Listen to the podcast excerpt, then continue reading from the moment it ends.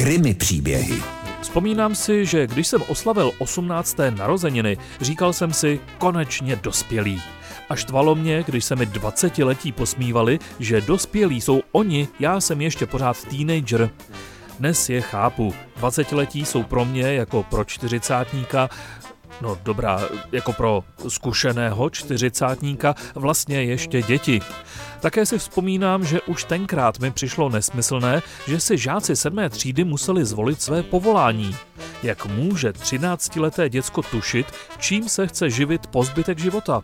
A jen připomínám, že dnes už si může každý dělat, co chce. V 80. letech minulého století to bylo trošku jiné. Nad tímhle vším jsem přemýšlel, když jsem si četl policejní zprávu o trojici mladíků, z mého důchodcovského pohledu ještě skoro dětí, ve věku 22, 24 a 25 let, kteří už evidentně mají o svém povolání jasno a mají také na svědomí dvě vloupání do jisté firmy na Českolipsku, ze které v obou případech ukradli autodíly celkem za 55 tisíc. Ovšem, že rostou pro šibenici, jasně dokázali svým třetím kouskem způsobem. Vloupali se do rodinného domu. Ovšem nebylo to ledajaké vloupání. Bylo to 25. prosince. Což znamená, že si počkali, až si děti rozbalí dárky, aby jim je hned další den sebrali.